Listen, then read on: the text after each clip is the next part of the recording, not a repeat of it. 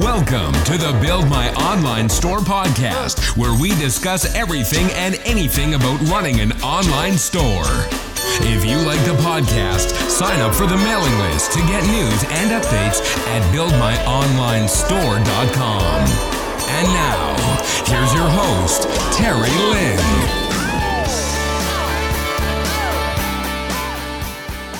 Welcome to episode 52 of the Build My Online Store podcast. I'm your host, Terry, and this week I've got Noelle Sedinsky from Fridge-To-Go, where she's going to talk about the cooler bag business that she's in Australia called Fridge-To-Go. So it's a very interesting business model, as the original product was invented by an entrepreneur in Hong Kong, and he actually licenses out to different countries to be built into different businesses. So I think she runs the arm in Australia. They have like a UK arm and a US arm. So we'll hear Noelle's side of the story, building the business up in Australia. And before we get into this, some news and updates, a couple of interesting things happening kind of in the social media marketing world. So if you've used an app called Vine, it's basically a kind of video recording thing on your phone. It's like a Twitter, but you record 6-second videos and it loops itself. And so if you also use Instagram, you probably noticed that they also recently added a video function too, but theirs is 15 seconds. And so I think the interesting thing is that YouTube was primarily the kind of video channel that everyone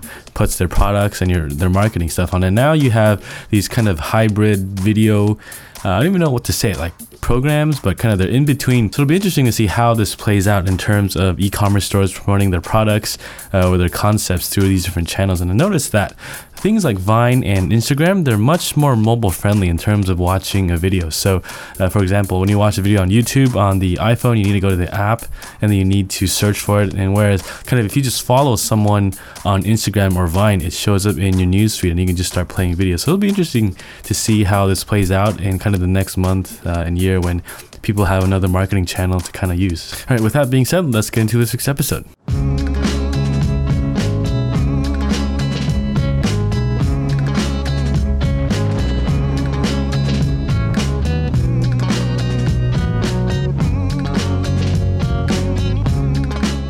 All right, so welcome to the show, Noelle. And so very quick, who are you and what do you do? Sure. My name's Noelle Sedinsky, and I am the founder and run Fridge-To-Go in Australasia. And so Fridge-To-Go, you know, how would you explain this business to a stranger? Sure. Now, we actually, with Fridge-To-Go, I didn't invent the product, I should say. We've pretty much sort of found the product and have taken it to new levels and new areas and that sort of thing. So my husband and I started about just over 6 years ago with the business, and he actually found the product, which was pretty much where we started, I suppose you could say, because he just found a product that was so cool.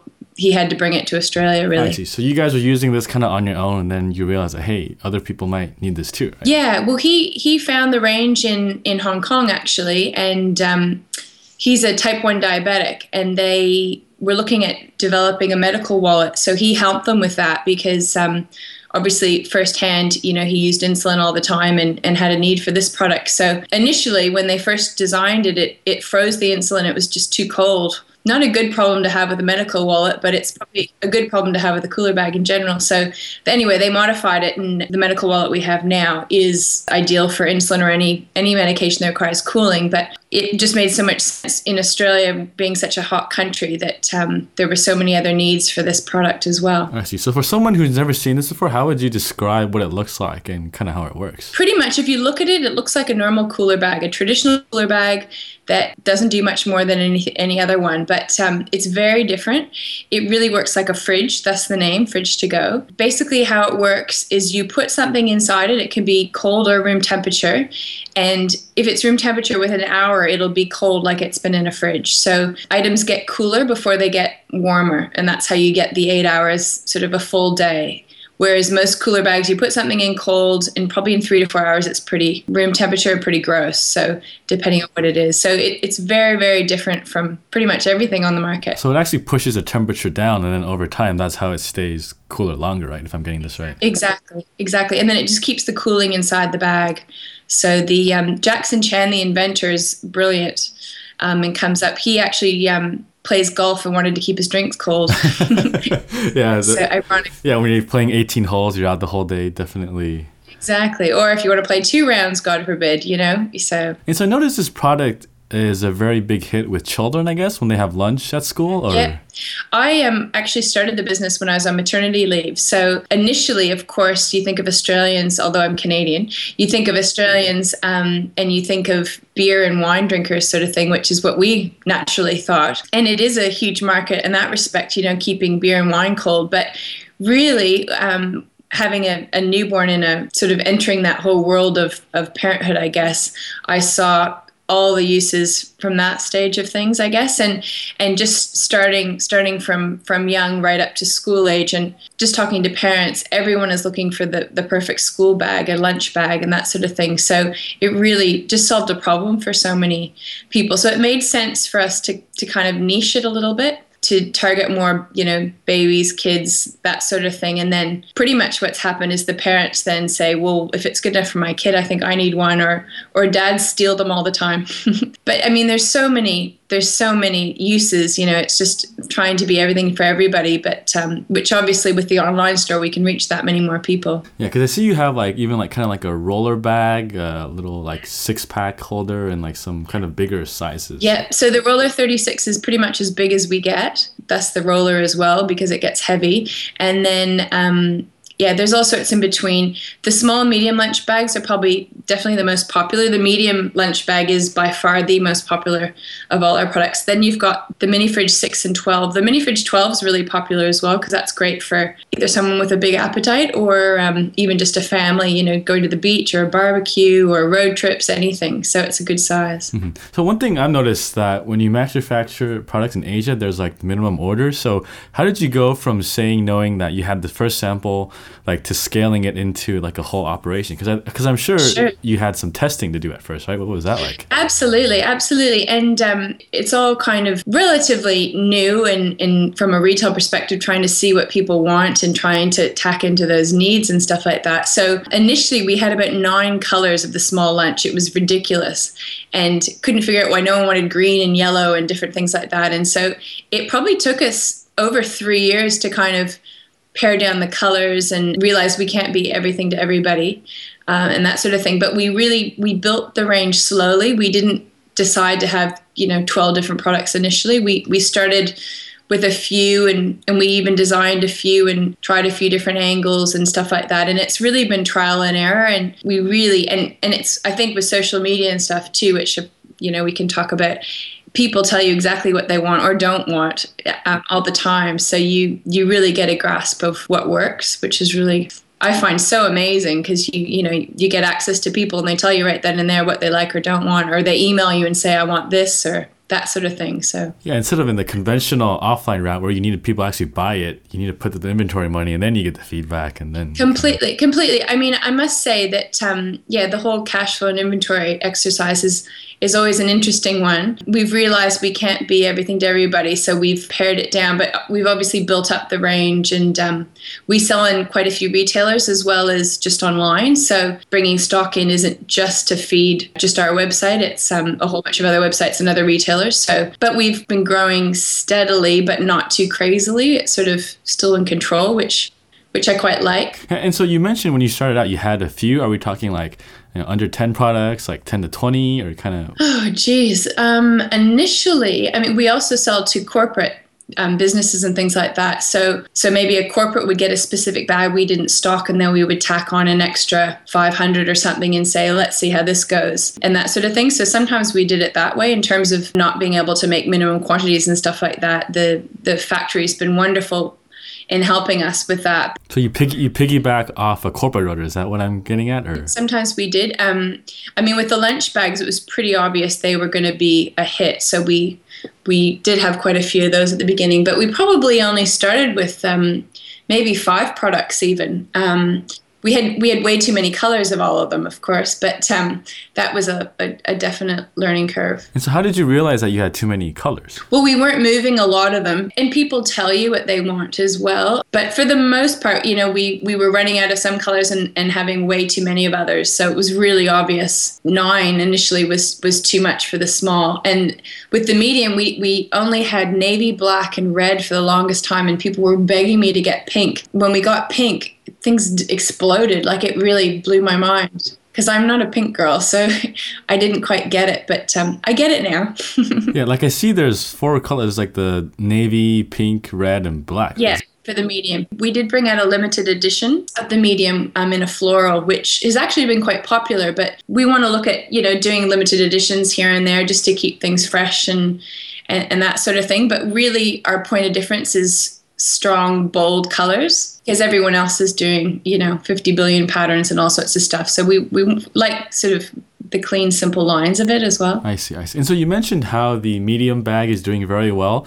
And you know how there's the 80-20 saying? Like, do you find that, you know, 20% of your products are bringing in 80% of your sales, kind of, and then like the vice versa? Or?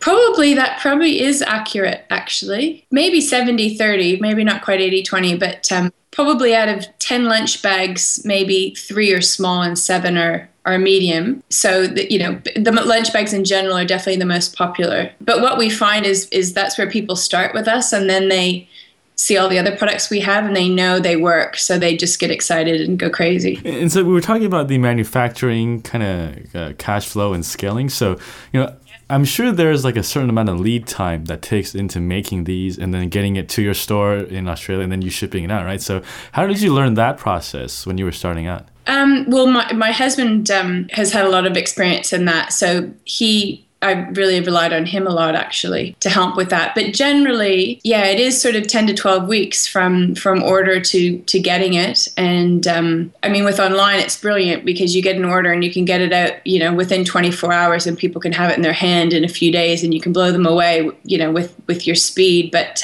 you got to have the products here, really. Last year or the year before, we ran out of one color in the medium. We ran out of navy, and we didn't have it for about 3 months. And this was in January and back to school, and we just totally underestimated the power. And, you know, we thought we had more than enough. You know, within the first week of January, we'd run out. It was just a nightmare, and there was absolutely nothing we could do because, as you say, with lead times, they can't turn 12 weeks into 2, no matter how much begging. Yeah, and some maybe have rush orders too, but I think it also depends on, for the supplier, like how big of an order do you take in there as a customer base, right? So Sure. And ironically, I think Fridge-To-Go is in other parts of the world, but we've been really niched with kids and stuff like that, and have been really committed to what we've been doing and just starting sort of at a grassroots stage and just educating, you know, people one at a time, and then they go out and tell 2 friends and so on. And we've been having a lot of success with that. And so, you know, from that respect, our manufacturers really is happy with us because, you know, we're making things happen and that sort of thing. But, you know, we have a good relationship, but at the end of the day, the amount of time it takes and that sort of thing, for sure. Yeah, as long as everyone's moving product, everyone's happy. Yeah, everyone's happy. Exactly. Yeah. So I want to kind of pick your brain a little bit about inventory forecasting. So how did you kind of decide, like, okay, we're just going to buy X amount for the next 2 or 3 months? Like, how did you figure out that number? Well, I mean, we've been going now for, over 6 years. So and as I said, we've been growing steadily, but not insanely. So really it's historical data that add, you know, 20 to 30% on top of that and gauge in that respect. So in the last 2 years, we've picked up quite a few retailers. So we just accounted for that as well to make sure that, you know, we had at least what we had the year previous, and then either 30 or even 30% more or even double in some cases, depending on the products, because now we know as well what really sell. Pretty much historical data has been the key for us. And, you know, I mean, this past summer we had more than enough stock and you know, didn't want to have that same problem we had last year again. So hopefully we've learned. So I guess the methodology is that if it takes me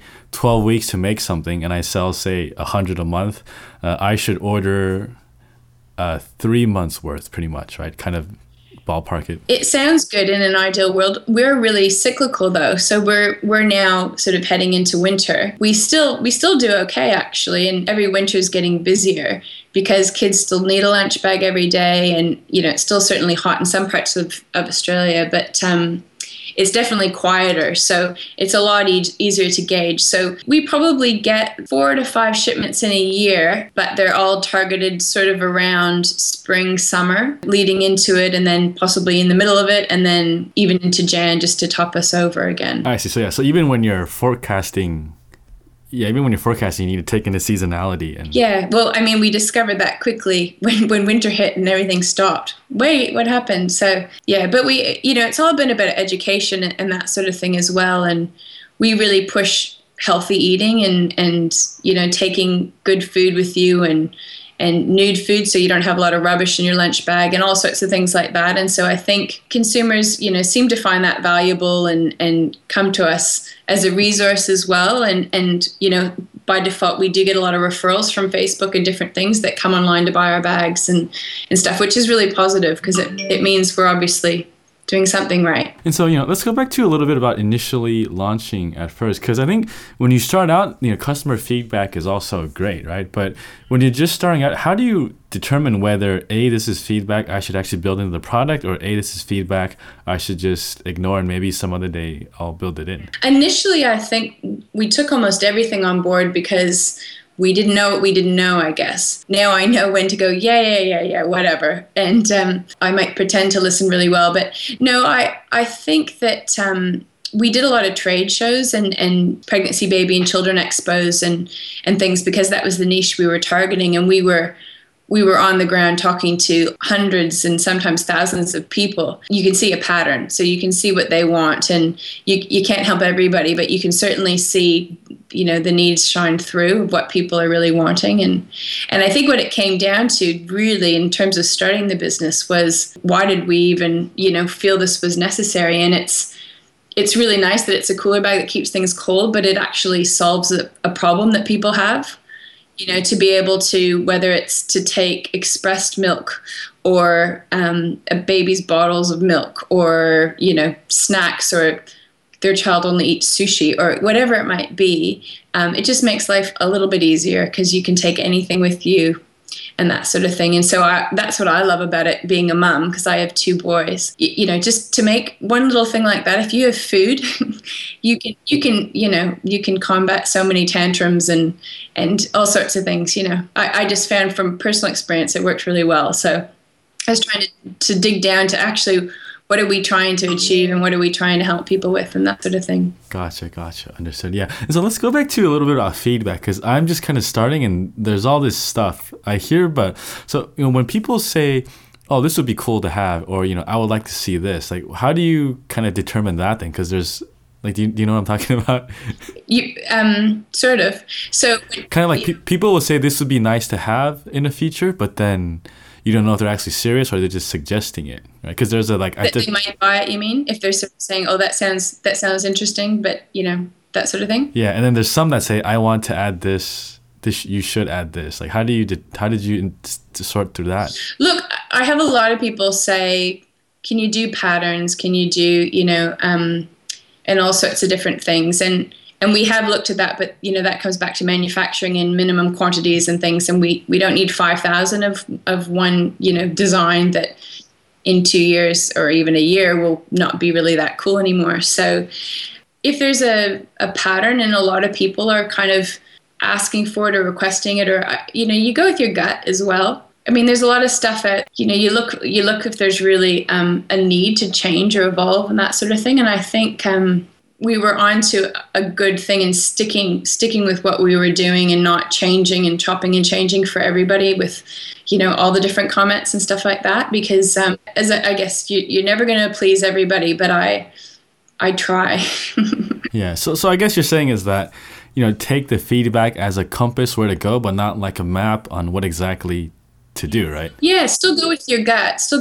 And if you're adamant that what they're saying is not going to work for your business, then absolutely don't go with it. Go with your gut. I think that's the first and foremost, for sure. Yeah, because there's a balance between doing what you want to do for the business and what the customer wants too, right? And there's this balance you have to figure out. So. Yeah, no, definitely. And I think if you can find your little niche where you know, you're kind of on your own, if possible, or with as few people as possible, and can really differentiate yourself. And that's what's been really interesting about this business is, you know, really, knock on wood, there's no competitors. There's no one else who has a bag that does what ours do. And, you know, we have people who say, you know, my son needs to travel an hour and a half to school and an hour and a half back. So he needs to take breakfast, lunch, afternoon tea, and even, you know, pre-dinner snacks sort of thing. So they just love our bags because they're, you know, they have peace of mind because they know their child has good, healthy food and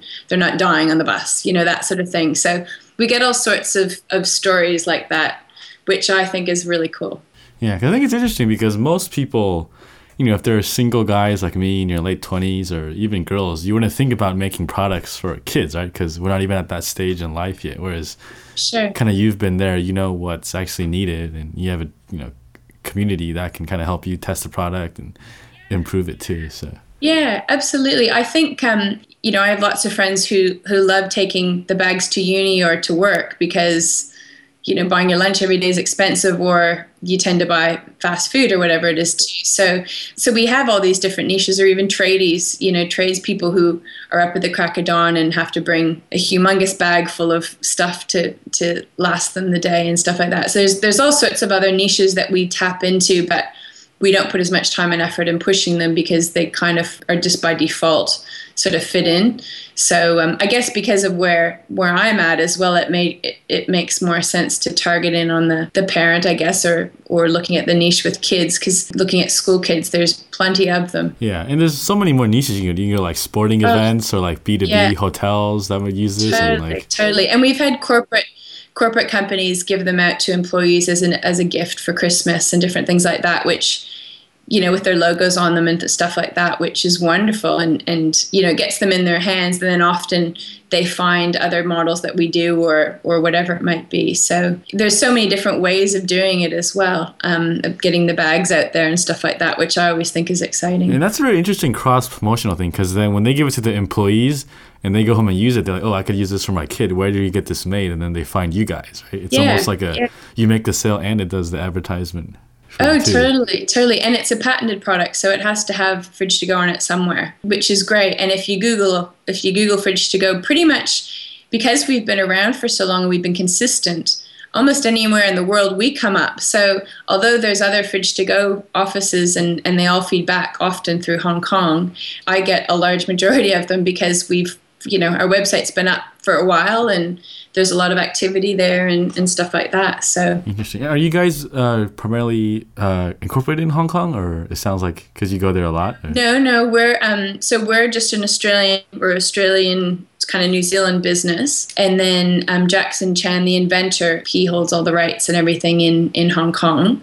So we're just the Australasian arm. I see. Yeah, I know Hong Kong's a great place to do e-commerce and just incorporate in general because of the tax and a lot of stuff. Yeah, there. So I hear actually. Yeah, we don't have a business there. It sounds like a whole new kettle of fish.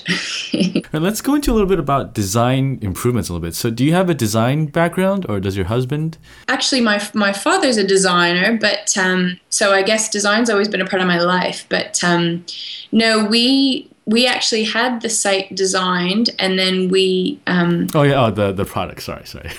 Oh, the product, okay. Yeah, so we both know what we like, and we're quite adamant about that, I suppose. And so we're both quite modern and simplistic and contemporary. In terms of the product, initially, it's only gotten more improved, I suppose, since we've been involved with the products, but... we've had a hand in designing the 2-bottle tote and a couple of the 1-bottle totes and things like that, just in terms of improving it for our market and seeing what people want and that kind of thing. But we've always been less is more, really, because keep it simple and practical. I see. But when you're based in Australia and the designer or the supplier is in Hong Kong, China, like how do you say, hey, I want to add this thing here? Like how do you show it to them? Because that's a challenge I've encountered. Well, I mean, it's amazing, you know, with an iPhone and you can do a little picture online or whatever it might be as a visual, but, you know, you can send different bits of inspiration so easily now over the internet or, you know, via email. So getting your point across, even if you do it in a few different ways is pretty easy, actually. I mean, it's, it's not as ideal as being right there, but for the most part, we've never really had major problems. Yeah. It's funny because what I do is I go to like Pinterest or I go to like Google Images and then I search what I like and then I draw like a circle on it. Yeah. And like Photoshop and I send it to them and this, you know, just put these together and then see what you come up with, right? So yeah, I'm loving Pinterest. It's just beautiful. And Instagram too. Yeah. I mean, it's just so fun. They're such good time wasters. Yeah, and really that's all you need to just prototype a product. You just like get a couple inspirations, you circle Absolutely. Which part you liked. Like I like this little zipper, you put like an arrow on there and then... Yeah. And sometimes too, I mean, certainly with the language barrier, you know, they speak English, but it's certainly not their first language. So, you use simple... You would get that. You know, you use simple language and try and be as descriptive but not too flowery, clear as possible and that sort of thing. But visuals, speak 1,000 words. So let's move on to a little about sales and marketing. So you've been in the game a couple of years now. You know, which channel have you found to be the best? Online wise. Do you know, it's funny, we are constantly sending products out to get reviewed and to bloggers and all sorts of things, and I found that the bags speak for themselves. So there's so many people out there trying to flog things, and I love to just get a bag into a blogger's hand, especially a mummy blogger, you know, someone who's got kids and I know they're just going to die when they get it. That's actually proven beautiful because so many people, they get it, they love it, they rant and rave to their people about it and so on and that kind of thing. And women really love a nice referral and feel comfortable about buying something like that. So that's really strong. We tend not to do a lot of online advertising per se because we've managed to sort of go more the PR, I guess, or social media route, and it's so much more effective as well. At the beginning, we did a lot of expos and sort of below the line stuff, not necessarily online, but that's kind of the nature of things where we're constantly, trying different avenues and stuff like that. And that certainly helped build up our database and stuff because we send out regular newsletters, and not to be a pain, but to educate and try and inform and give value and that sort of thing, and about the product and about ways of using it or innovative ideas and things like that. Because I guess a lot of it is like, someone's playing golf, they're using this, their friend's like, hey, where'd you get this? And then they go to school and, my classmate's using this, where can I get this, mom? And then oh my God. And you should see parents at school. It's just like a frenzy. It's so exciting, but you're right. And word of mouth has blown my mind because this is the kind of product that people love. If they like something, they'll rant and rave about it. So we really pushed kind of customer service about getting things out quickly, because I don't know if you know, but in Australia, customer service is very average. So to stand out and appear pretty good, it's not that hard. So if you go that one step further and get it out even quicker, or with a little note or a little thing, I find that goes a long way. Yeah. I think average customer service is a global phenomenon, no matter where you go. yeah, true.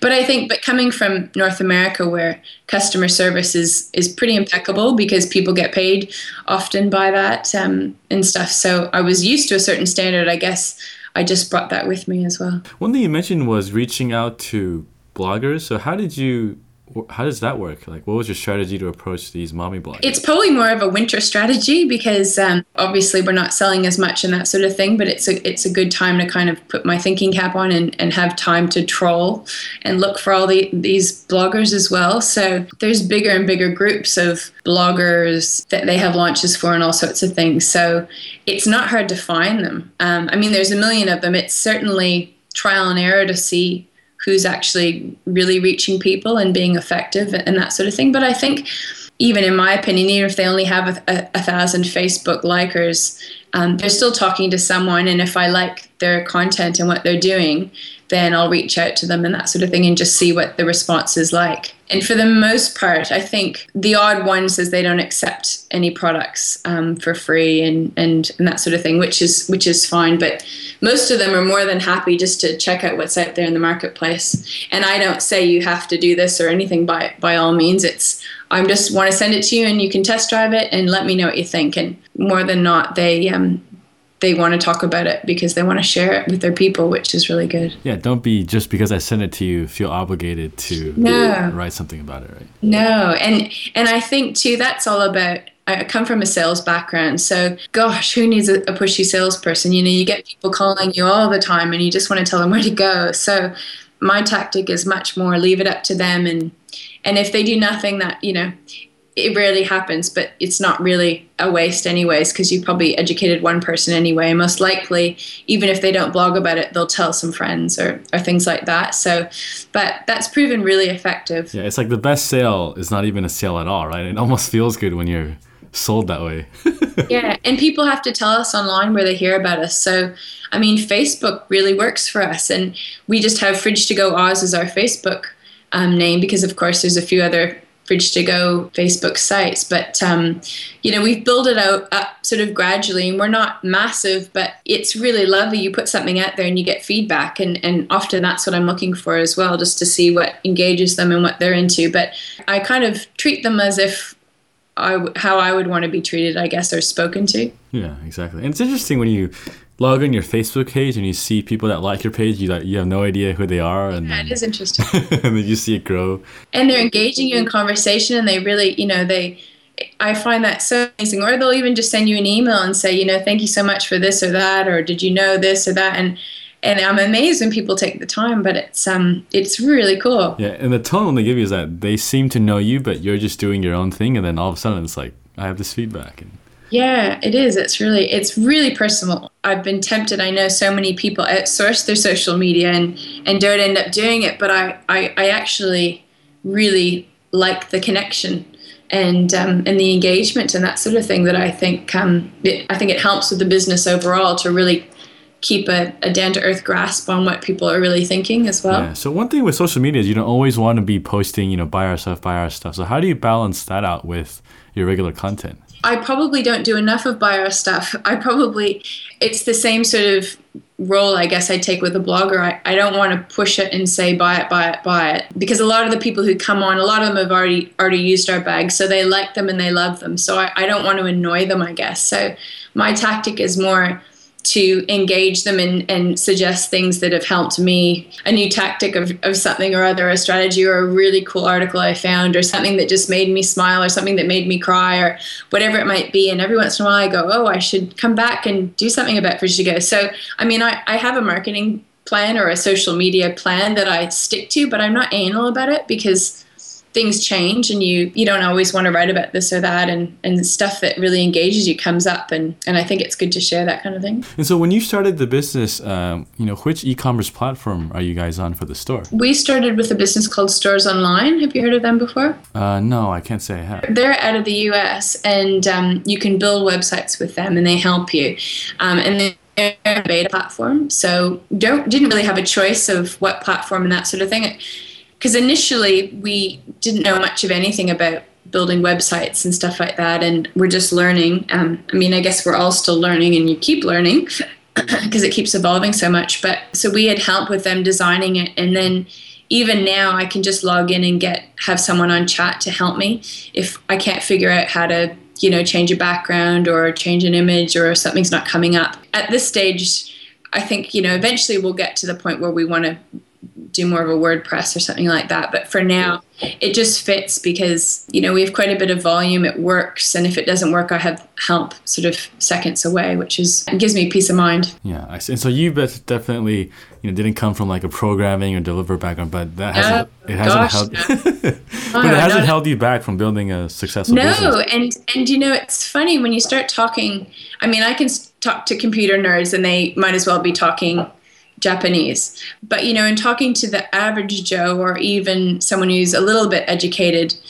you're amazed how much you learn. And, you know, a lot of the time you can work in a screen where it looks exactly how it's going to appear, or you can work in the coding screen. And so you, by default, learn about different codes and stuff like that. And it's amazing how much you pick up and probably know more than you think, which is exciting. Mm. I think after a year, you realize how much you've learned, and you're like, oh. Oh, yeah. Yeah, completely. I mean, but you have to keep keep pushing yourself, because it's easy to sort of get complacent at times, but I mean, things move so fast, you gotta try and keep up a little bit anyways. Yeah, all right. And so let's move on into some mindset topics. So you were saying you started the business when you were on maternity leave. So how did you balance that and to go from, you know, full-time mom to also entrepreneur? Well, I'd come from the corporate world and selling advertising pretty full-on. And so I came from kind of stressful, crazy, and then went to having a baby, which was, it was actually probably much more calm and relaxed than my job. It was a really good headspace because everything was changing. So it kind of made sense to keep the change going and that sort of thing. And initially we had a salesperson who really got a lot of things kick-started for me because I wasn't 100% in the headspace, because I was kind of in airy-fairy, land of feeding at 3 a.m. and that sort of thing. So I was really flexible initially, but it was all very much a slow build as well. So pretty much the business grew as my son grew. But I guess coming from advertising, kind of high-pressure environment, you already know what capacity you can operate at, right? And kind of with a child. Yeah, completely. And so I think too, I'll never have anyone leaning over my shoulder looking at what I'm doing, and having flexibility and not having to be somewhere and things like that is just gold, and it's worth so much money, and that sort of thing. I think you can't put a price on things like that, but everyone's different. But I just find for balance, it's a beautiful business model, yeah. And do you find your kids are great, like, test subjects? You're just like, hey, try this out, to bring it to school, see what your friends say. Oh, completely. If you've been on our homepage, you can see my 6-year-old in his school uniform showing you how to use a Fridge-To-Go bag. There's a YouTube video because... it pretty much is showing you even a 6-year-old can use it. He's been using it for years. So, and all of my marketing material is him and all his little friends. And you find it interesting because they are the end user, but obviously the parents have to buy it, right? So yeah, kind of your marketing has to be both sides in a sense, right? Yeah, it's pretty much the parent, but it's got to be easy enough for them to use. Keep it simple. Absolutely, keep it simple. Little things like if you don't shut the bag again with the zip, then the cool escapes. And that's not a big deal if they've eaten their lunch, but on a really hot day, then you get hot in there mixed with the cold and you get a lot of condensation. So it's just a breeding ground for mold, which is gross, and things like that. So it's not dire, but little things like, telling kids zip it up all the time and stuff like that. You can throw the bags in the wash periodically as well to get them fresh again and stuff. But for the most part, it's keeping it simple. And what I've taught my son to do, and I tell everybody else to do too, is to make it the kids' responsibility. So when they come home from school, get them to unpack their school bag, put the little panel back in the freezer so it's there the next day, and just to teach them some responsibility. So depends on the age they are, obviously, and how responsible they are. But I think the sooner you can start things like that, the better. Yeah, because you are what you eat, right? If you're what you're going to eat and you're going to put your lunch in a moldy bag, that's what you're going to eat at school. So exactly. That's gross. And do you find the sale is easier to the kid versus the parent, where the kid just says, hey, I want this, and the parent says, okay? Or my son knows to educate all his little friends at school and stuff like that. But it's funny, but they, they'll see it and they'll say, oh, I want the bag he's got. And so he's a great little salesperson, actually, but kids are a lot like that. They want what their friends have, but some kids, I think the really young ones, don't really care, and if it works, then they're not really that concerned. That's what parents at the end of the day want, that it works. Yeah. So your son Jasper, he's getting like a 6-year. He's basically getting like a sales course training at school while he's. He's brilliant. He's 6 going on 12, I tell you. Yeah, and, because like sales, I think once you become an entrepreneur, you realize how kind of important sales and marketing is, and then. But I think we all do it every day. With everything we do, we're always selling, but hopefully we're doing it subtly and with some tact. Yeah, ethical selling is what we're talking about. Exactly. Obviously. Exactly. And so, what was one thing you wish you knew starting out?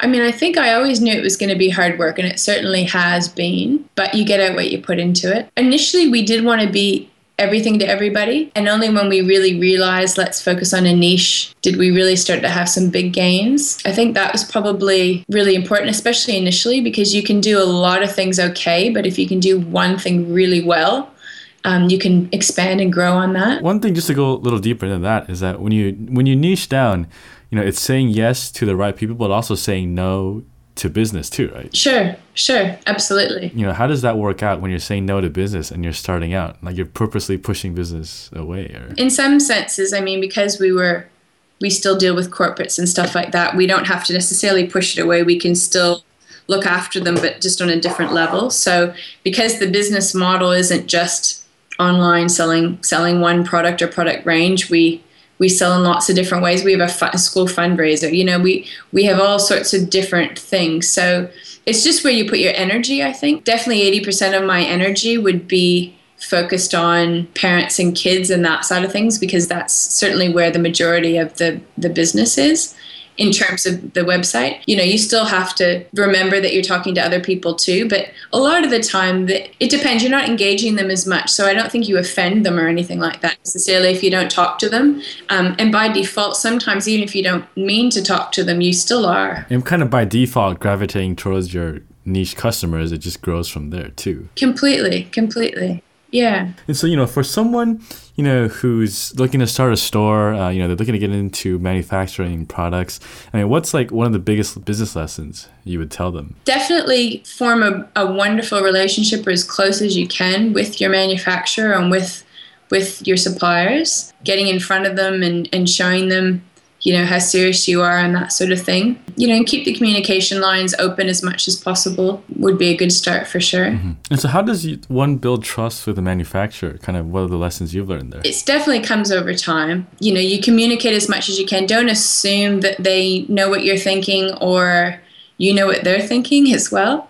And you probably learn that the hard way at times through, you know, errors and all sorts of stuff, but there's so many ways to communicate. You can have Skype chats, you know, you don't just have to email, and most of the time it's email. You don't even speak on the phone anymore, but you know, with Skype and different things, it's not that hard. And I think it depends where they are as well. If you know, if they're in Asia or whatever, it's not always easy to go and see them all the time. They don't necessarily have the time or want to see you either, although I think most of them think it's a great thing. But just building relationships and showing them that you want to work with them and building on it and that kind of thing. I mean, it depends. Personally, I like the business model of starting and keeping it controlled growth as opposed to crazy. I mean, we all want to get bigger and be successful and that sort of thing, but I guess it depends what you're after at the end of the day as well. Yeah, and I noticed on the Facebook page there's a picture where I guess you visited the Hong Kong office. So yeah. Is this something you do annually or pretty often, or how does? No, not too often actually. Mainly because, you know, my youngest is still only 3.5, so that makes it a little bit difficult. But periodically, it, you know, just depends on opportunity and things like that. I mean, we're in touch constantly, so that's sort of not an issue. Yeah, I like how the inventor has the plate inventor on his Mercedes. Yes. It's hilarious. He's a hardcore inventor. He's even with the Inventors Association in Hong Kong and does talks and all sorts of things. So he is passionate beyond belief. Yeah, he looks like a really big hitter. So I guess he just invents a lot of stuff and then he works with people to grow it into a business, kind of, right? And but he constantly improves on things, or does runoffs and spinoffs on things and stuff like that. So because it seems like he enjoys the inventing process, not necessarily the business building, right? But he doesn't want to just invent something and then. Yeah, but he's very good at both actually, which I think is kind of rare. So and he's a very personable person as well. So.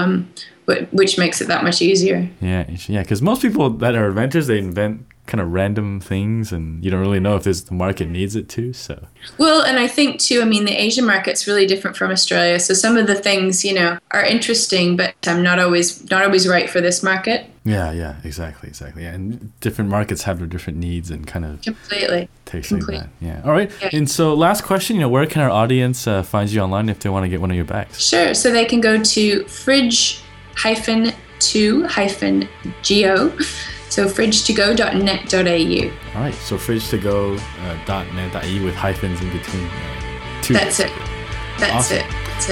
All right, Noelle, thank you so much, and I think we'll keep in touch. Cool, that sounds great. Ciao. To get more information about running an online store, visit our website at buildmyonlinestore.com. Thank you for listening to this episode of the Build My Online Store podcast.